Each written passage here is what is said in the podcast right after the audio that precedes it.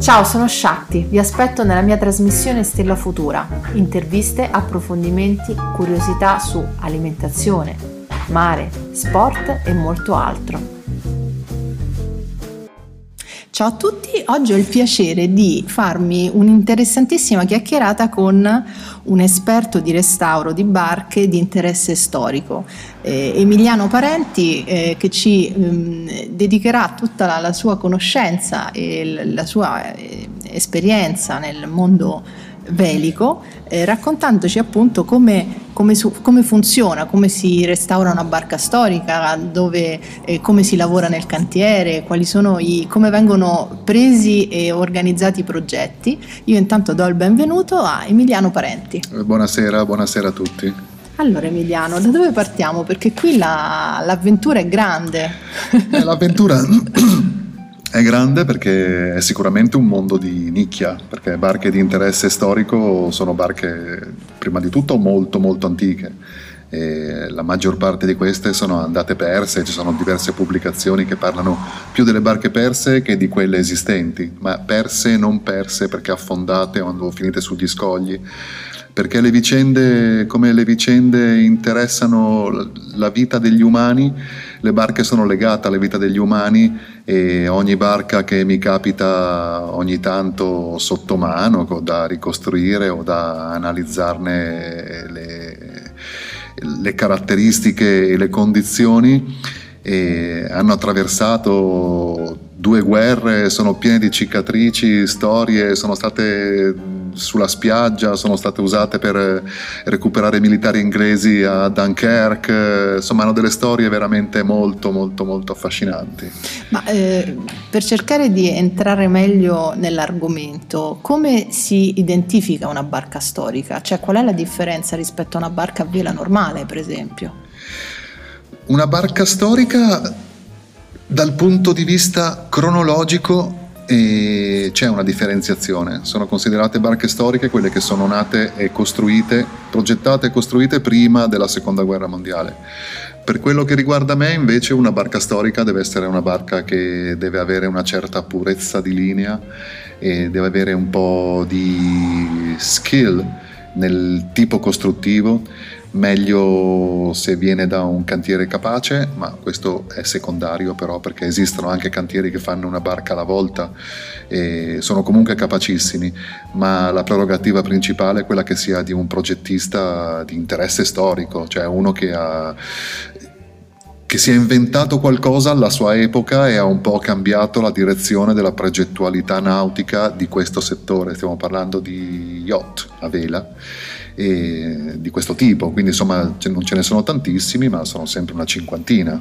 Dove sono dislocate queste barche? Anche perché chi le trova, chi le identifica, chi le... Allora, queste, queste barche sono prevalentemente in legno, ma anche in acciaio. E diciamo come sempre, siccome sono barche del, diciamo, a cavallo tra l'8 e il 900, poi per gran parte del 900 fino alla seconda guerra, sono attrezzi molto costosi quindi la maggior parte, una grande produzione c'è stata in Inghilterra, negli Stati Uniti e poi in tutti i paesi nord europei per un semplice motivo questo è che le materie prime che servono per fare le barche, cioè il legname, e lì ce n'era di più. E in più sono barche che proprio per le prerogative del, materiale, del materiale con il quale sono costruite stanno meglio nei climi un po' più freddi, perché qui in Mediterraneo tendono a seccarsi e si accorcia la vita, però insomma ce ne sono anche dalle nostre parti, anzi sono alcuni esempi italiani comunque che, che, sono di tutto rispetto, sono meno, ma ci sono. Ma quindi un armatore eh, di una barca d'epoca, di una barca storica, eh, un armatore che ce l'ha già nel suo percorso familiare oppure, cerca- oppure le vanno a cercare? Come, dove... Beh, eh, intanto sono lo 0,1% degli armatori che possiedono una barca, perché sicuramente per decidere di affrontare un restauro, perché queste qui sono normalmente barche da restaurare. E di una barca del genere non, non, sto facendo un discorso di tipo economico, sto facendo un discorso di tipo culturale. Cioè per capire che cosa sono questi oggetti sì. ci vuole un bel ammontare di curiosità, di letture e anche di cultura familiare. Sì. Alcune, alcuni eh, le ereditano, ma tanti altri le sognano, le cercano, le trovano, le prendono e le restaurano. In alcuni casi sono dei veri e propri relitti, immagino. Sì, in alcuni casi sì, in quasi tutti.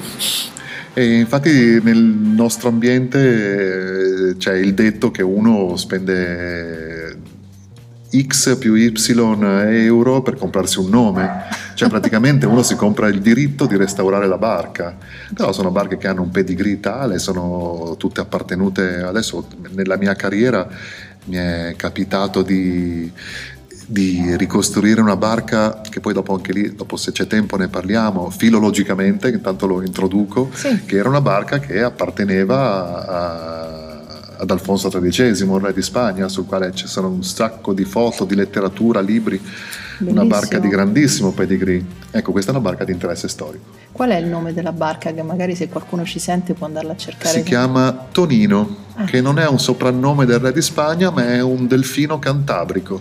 Ma fantastico, veramente oh, affascinante.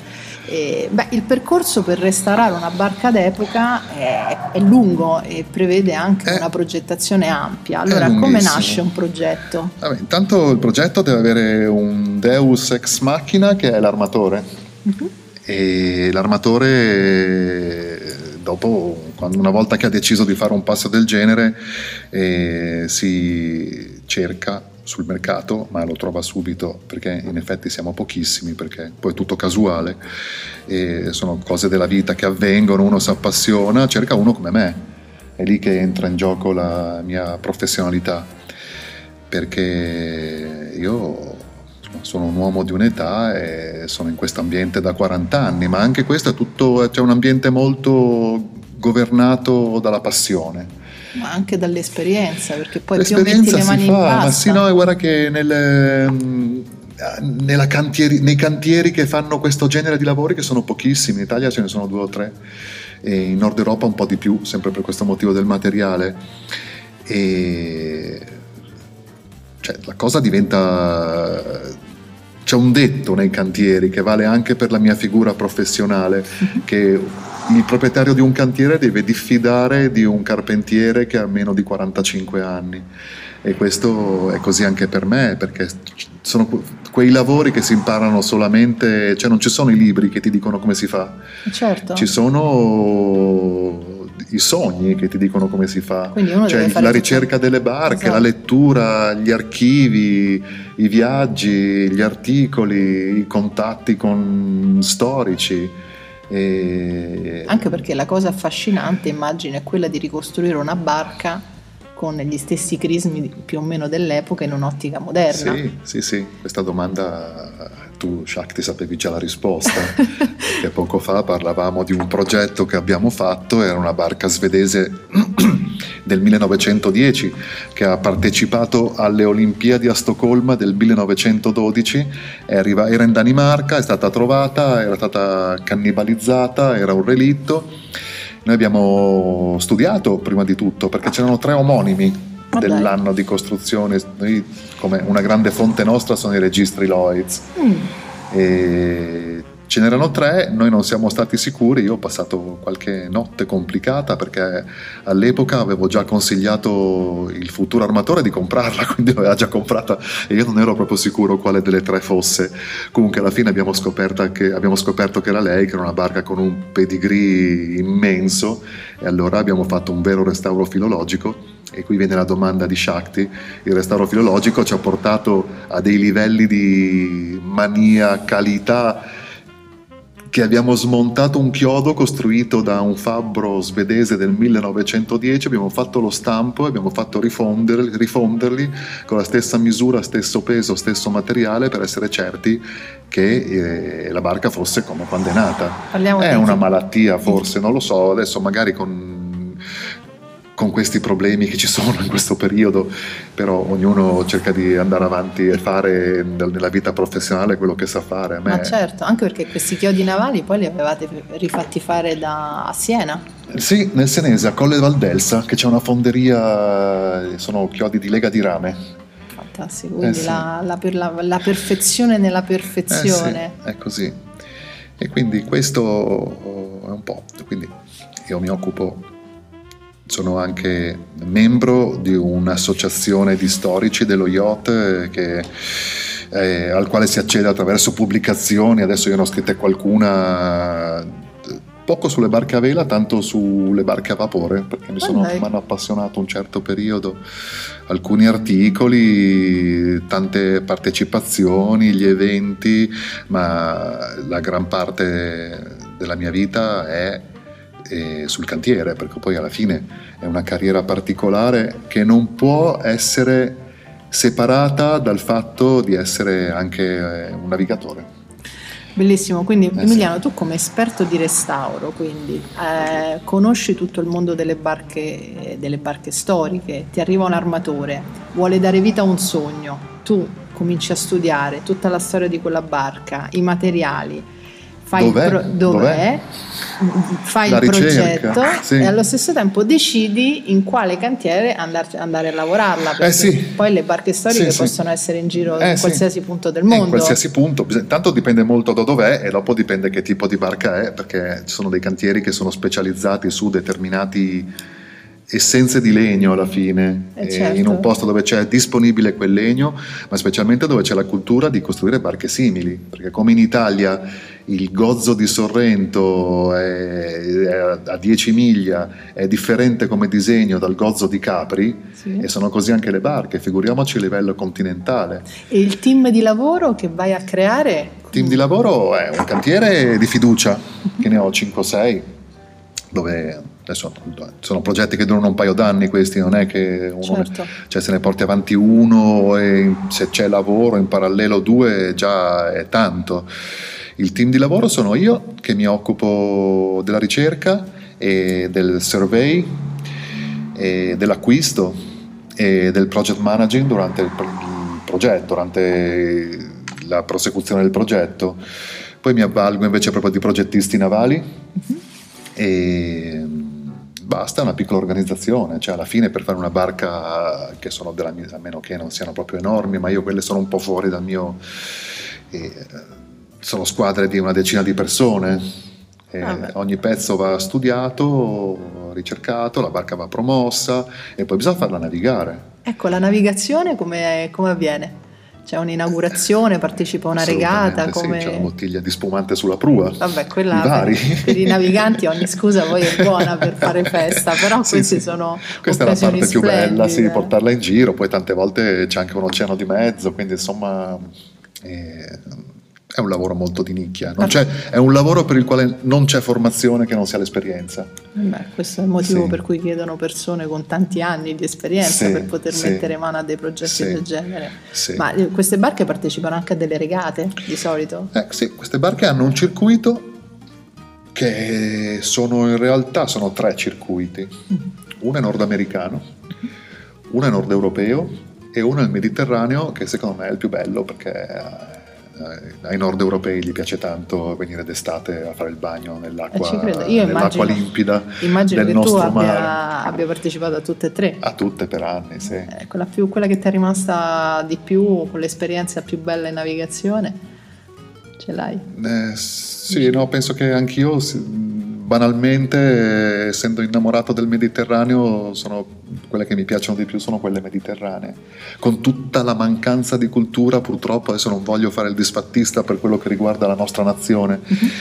ma in Nord Europa c'è più cultura di questo genere di cose. Forse sono più benestanti, hanno un clima migliore, insomma, non, adesso non voglio trovare giustificazioni, io sono italiano e orgoglioso di esserlo, però è un mondo per quello che riguarda il nostro continente nord europeo. Il tuo percorso è affascinante perché in realtà tu lavori da 40 anni in questo ambiente, però i tuoi studi iniziali sono stati completamente diversi. Eh, io cominciato da ragazzino ad andare in barca. Vabbè, quello Ho fatto tutta la trafila con le regate dei, proprio dei bambini. Poi quando avevo 20 anni ero un po' più libero perché facevo un'università che infatti, in effetti non c'entra molto in scienze politiche, anche se poi con una laurea, una tesi di laurea in, in metodologia della ricerca storica. Quindi c'era già una predestinazione. Poi niente, come tutti noi, uno rincorre i propri sogni, i propri desideri, ho avuto la possibilità, sono stato in giro una quindicina d'anni per, per navigare, una dozzina. Mamma mia. In giro un po' per il mondo e lì ho consolidato un pochino le mie capacità nautiche e poi mi piace studiare, ho cominciato a studiare, mi sono affascinato anch'io, come spero che succeda a qualcuno degli ascoltatori, di questi belli oggetti, perché non, cioè adesso non vorrei essere preso per snob, ma ce ne sono anche veramente, bastano dei budget piccolissimi per alcune barche di legno anche classiche, ma veramente sì. piccoli, sì. Basta che sia piccola la barca, c'è una cosa che se uno si appassiona la può fare, eh, ma proprio a livello di qualche migliaio d'euro. Sì, eh. Bisogna avere l'occhio per capire qual è quella bella. Però Ma l'occhio, sono. avere anche una manutenzione magari. Sì, insomma, sono cose dove ci vuole grande passione. E poi niente, ho studiato, ho fatto esperienza nei cantieri, ho costruito diverse barche mie personali e, e poi ho fatto qualche corso inglese per diventare perito navale, marine surveyor come uno vuole, per poter ufficialmente anche in cantieri che non mi conoscono entrare da professionionista. Ecco. Ho continuato a studiare sempre, così è è il, il, consiglio che do ai giovani, anche se non si occupano di barca, di qualsiasi cosa. Mai smettere Mai di smettere. studiare. Eh no, se non c'è la curiosità Ciao, è tutto finito. Ferma. Hai sì. ragione. Parliamo di questo tuo altra, altra faccia della medaglia della tua professione, no? Questo, il perito navale. Allora, eh, tu eh, che cosa fa il perito navale? Quando viene preso in causa? Quali sono le, le caratteristiche che deve avere? Allora. Che il perito navale è quello che fa piangere di solito a volte sì perché uno chiama il perito navale per avere belle notizie sulla propria imbarcazione in realtà poi il perito navale brutte, sì. trova i difetti. Esatto. Sì sì è brutto bruttissimo. È il dottore delle barche il perito navale. Il perito navale deve, deve essere un uomo di un'età per avere l'esperienza e poi nel pieno, cioè nella parabola totale, che è quella che io preferisco meno perché poi mi lego e specialmente mi innamoro di barche che non sono mie e quindi è, va dall'acquisto alla ricerca, al trasporto, alla logistica, al progetto fino a quando è finito. Però tante volte ci sono altri che hanno già il loro team eh, ben stabilito e hanno bisogno di un'expertise su condizioni strutturali della barca e sulla sulla parte tecnico e tradotta in quella economica, cioè vogliono più o meno sapere a spanne quanto vanno a spendere per una cosa del genere. Ma soprattutto immagino che hanno bisogno di sapere anche se la base da cui partono è una base sul quale vale la pena investire, perché se la struttura non è buona e in qualche modo si crea un castello di carta, immagino. Sì, beh, intanto c'è una regola che è una discriminante la barca deve avere alcune parti strutturali che sono quelle con, con le quali era nata originariamente, mm. altrimenti si entra nel mondo delle repliche e non sono più barche originali, che però anche quello può avere un senso. Uno, no? Una bella barca slanciata è una replica, è meno prestigiosa, ma insomma non è che uno nella vita deve fare solamente cose prestigiose, può certo, anche certo. avere una bella barca e godersela. Certo. E quindi diciamo vengo, vengo chiamato o per le compravendite, per eh, con assicurazioni, per eh, condizione strutturale della barca, per eh, ricostruirne la storia. Eh, insomma, eh, io, una bella avventura. Tutto, sì. Una bella avventura è un ruolo importante anche perché poi alla fine da te parte, eh sì. partono i lavori perché eh se sì. non c'è l'ok del perito non si va da nessuna parte. No, così è una bella responsabilità. Sì, anche perché va, va, scritto e firmato. e quindi poi se lei qualcosa non torna, eh sì. è bellissimo. No. Bisogna pensarci su molto bene. Molto sì, anche perché a volte si prendono dei grandi abbagli. Sì, eh? Sì. Sì, bisogna saper riconoscere la qualità, la povera costruzione, la costruzione di uno che è veramente un carpentiere, figlio di carpentieri, perché le grandi generazioni di cantieri navali di barche in legno un po' dappertutto sono, sono tecniche costruttive vero progettate, ma eh, per l'80% tramandate da padre a figlio e poi da figlio a nipote. Così sono le grandi generazioni di progettisti e costruttori. Mentre ti sentivo parlare mm, mi stavo chiedendo, un uomo che con la tua esperienza, con la tua come dire, curiosità sempre attiva, eh, ad oggi ha qualche sogno che vuole ancora realizzare, che gli piacerebbe realizzare, di cui si può parlare? Partire in barca a vela per un bel giro del mondo. Il giro del mondo ti manca? sì, quello mi manca. Quello ti manca? Sì. Eh beh, allora... Eh sì, sono progetti di qualche anno. Perché il giro del mondo, quanto, quanto, ci si mette a progettare un giro del mondo? Poi il giro del mondo nel tuo sogno è con una barca d'epoca, storica o no? Forse è meglio passare a un'altra domanda. Va bene, ok. Lo lasciamo così nella, nel, nel, sogno e vedremo sì, poi sì, che cosa no, si no, Però è un bello spunto per dire che non, non esistono solamente le barche sì, no, cioè io veramente, io nasco marinaio. E... Quando uno ce l'ha dentro la navigazione sì, non vuole, sì, non sì, sono... cioè, io dico sempre che le barche sono un mezzo, qualunque essa sia, ma il fine è sempre andare per mare.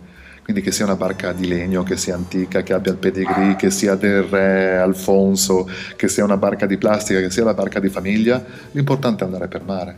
E tu lo sai bene questo. Eh beh sì, anch'io amo il mare, non ho l'esperienza che tu, anzi, però mm. capisco questa, questo desiderio infinito di navigare e andare verso nuovi orizzonti, questo lo capisco bene. Allora, siamo quasi al termine della nostra chiacchierata e, e mi fa piacere raccontare nuovo, i nuovi progetti del 2021 perché qui il, 2020, il 2020 ci ha fatto soffrire, il 2021 per il momento siamo agli inizi e come dire abbiamo sempre buoni propositi e quindi mi chiedevo se c'era qualcosa di interessante che Nel 2020 abbiamo ridotto le vele. Mm. Nel 2021 ora sto seguendo un progetto di una barca di costruzione danese che è una goletta come armo, che vuol dire che ha due alberi eh, alti più o meno uguali, una barca del 1936 piuttosto grossa, del, di circa un'ottantina di tonnellate, barca da 24 metri, 25 metri, barca importante, che è stata costruita per un colonnello dell'esercito inglese di stanza in India Dai. tutta la vita e quando è andato in pensione si è fatto costruire quella barca, adesso eh, si è fatto costruire quella barca con la quale è stato in Antartico, Madonna. questo poco prima della guerra. E quindi ci sono una serie di foto della barca nel porto di Stoccolma, ormeggiata, tutta in bianco e nero, sbiadite. E hanno trovato parecchio materiale su sta barca. E questo sarà il nuovo progetto? Questo siamo, è già in corso. È già in corso? Sì, sì. E una volta che finirà farà il giro del farà mondo? Farà il giro del mondo, queste sono le intenzioni. Poi io... Dell'armatore. Sì. Poi casualmente tu salirai a bordo. eh. Cercherò in tutte le maniere. Eh, non è detto. Non è detto. Però insomma, poi rimane sempre un pezzettino di barca nel mio cuore e probabilmente una mia impronta digitale da qualche parte su qualche pittura dentro la barca. Eh certo, come ce la, ce la possiamo già immaginare che materiali scelti, qualcosa per eh, anche i non addetti ai lavori, insomma, per cominciare sì. a immaginare. Eh, questa la stiamo ricostruendo un po' come era fatta. E le parti strutturali importanti, come le fondamenta della casa, sono, che sono la chiglia e poi hanno dei nomi tecnici che adesso sono, sono di quercia parti, il corrispondente delle costole umane, che è una barca più o meno fatta come un corpo umano. Uh-huh. sono fatte di quercia anche quelle, i chiodi sono di ferro galvanizzato, il fasciame è di un legno esotico che è iroko, è abbastanza spesso, e poi ha la coperta che sono fatte di pino Douglas e sopra una, delle stecche di tech e, tra le stecche di tech c'è la pece, noi in realtà oggi si usano degli, dei materiali sintetici, ma noi la stiamo rifacendo con la pece perché così era nata. È bruttissima questa cosa. Bellissima. sì, invece. sì, è veramente maniacale. Però è un gioco, non è, è un... Cioè, nessuno, nessuno ha ordinato né l'armatore né me di occuparsi di barche però ci sono quelli che fanno i dolci, ci sono quelli che vendono certo. le caldarroste che a me piacciono tantissimo e ognuno fa quello che gli capita, a me è capitato questo, lo cerco di farlo al meglio. Beh, tu sei un professionista, fai sognare gli altri poi e allo stesso tempo sogni anche tu, quindi esatto. Eh, io ti ringrazio di tutte le cose interessanti che ci hai raccontato e soprattutto vorrei lasciare degli input. Allora, se qualcuno eh, volesse seguirti, se volesse sapere un po' più di te, può cercarti su, su Google sì. perché ci sono tutti i tuoi sì. progetti. Emiliano Parenti, sì. esperto di restauro di barche di interesse storico e lì possono cominciare a sognare e vedere un attimo dove li porta il mare. Senti, concludiamo con un aneddoto bello che ti, ti, è rimasto nel cuore in tutti questi 45 anni di lavoro, 40, 45, eh, 45, 45, sì. 45. Raccontaci un, un, aneddoto in regata, ne, nella progettazione, una storia che, che, che, che riscalda e concludiamo con questo bella avventura. Che domanda che ti ho fatto. Questo. Questa è la domanda fuori programma.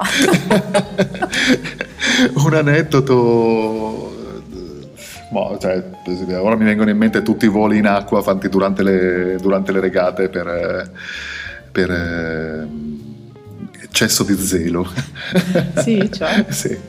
E niente, che uno, l'uomo è competitivo quando, nonostante tutti gli spruzzi, onde che ti passano addosso, alla fine pensa più a far andare delle barche veloci, delle barche che in realtà non tutte sono fatte per, per andare poi veloci, alcune sono fatte per andare lontano, che è differente. E quindi uno alla fine quando vuole eh, fare qualcosa contro natura alla fine cade in acqua. E quindi vabbè, se la, se la ricorda ancora meglio quindi poi la, sì, sì, la, l'avventura. Sì. Ma sei cascato in acqua tu? No, io mai. Hai fatto cadere in acqua gli altri? No, non ho fatto cadere. Di solito faccio il timoniere. Di solito fai il timoniere. Va bene Emiliano, a questo punto io ti saluto e ti ringrazio. Se qualcuno ha delle domande comunque eh, o delle curiosità in merito a questo argomento può scrivere a info-comunicazione-differente.it e sarà un piacere mettervi in contatto e darvi tutte le risposte del, del caso. Grazie. Intanto a questo punto ci auguriamo buon vento. Buon vento e buonasera a tutti.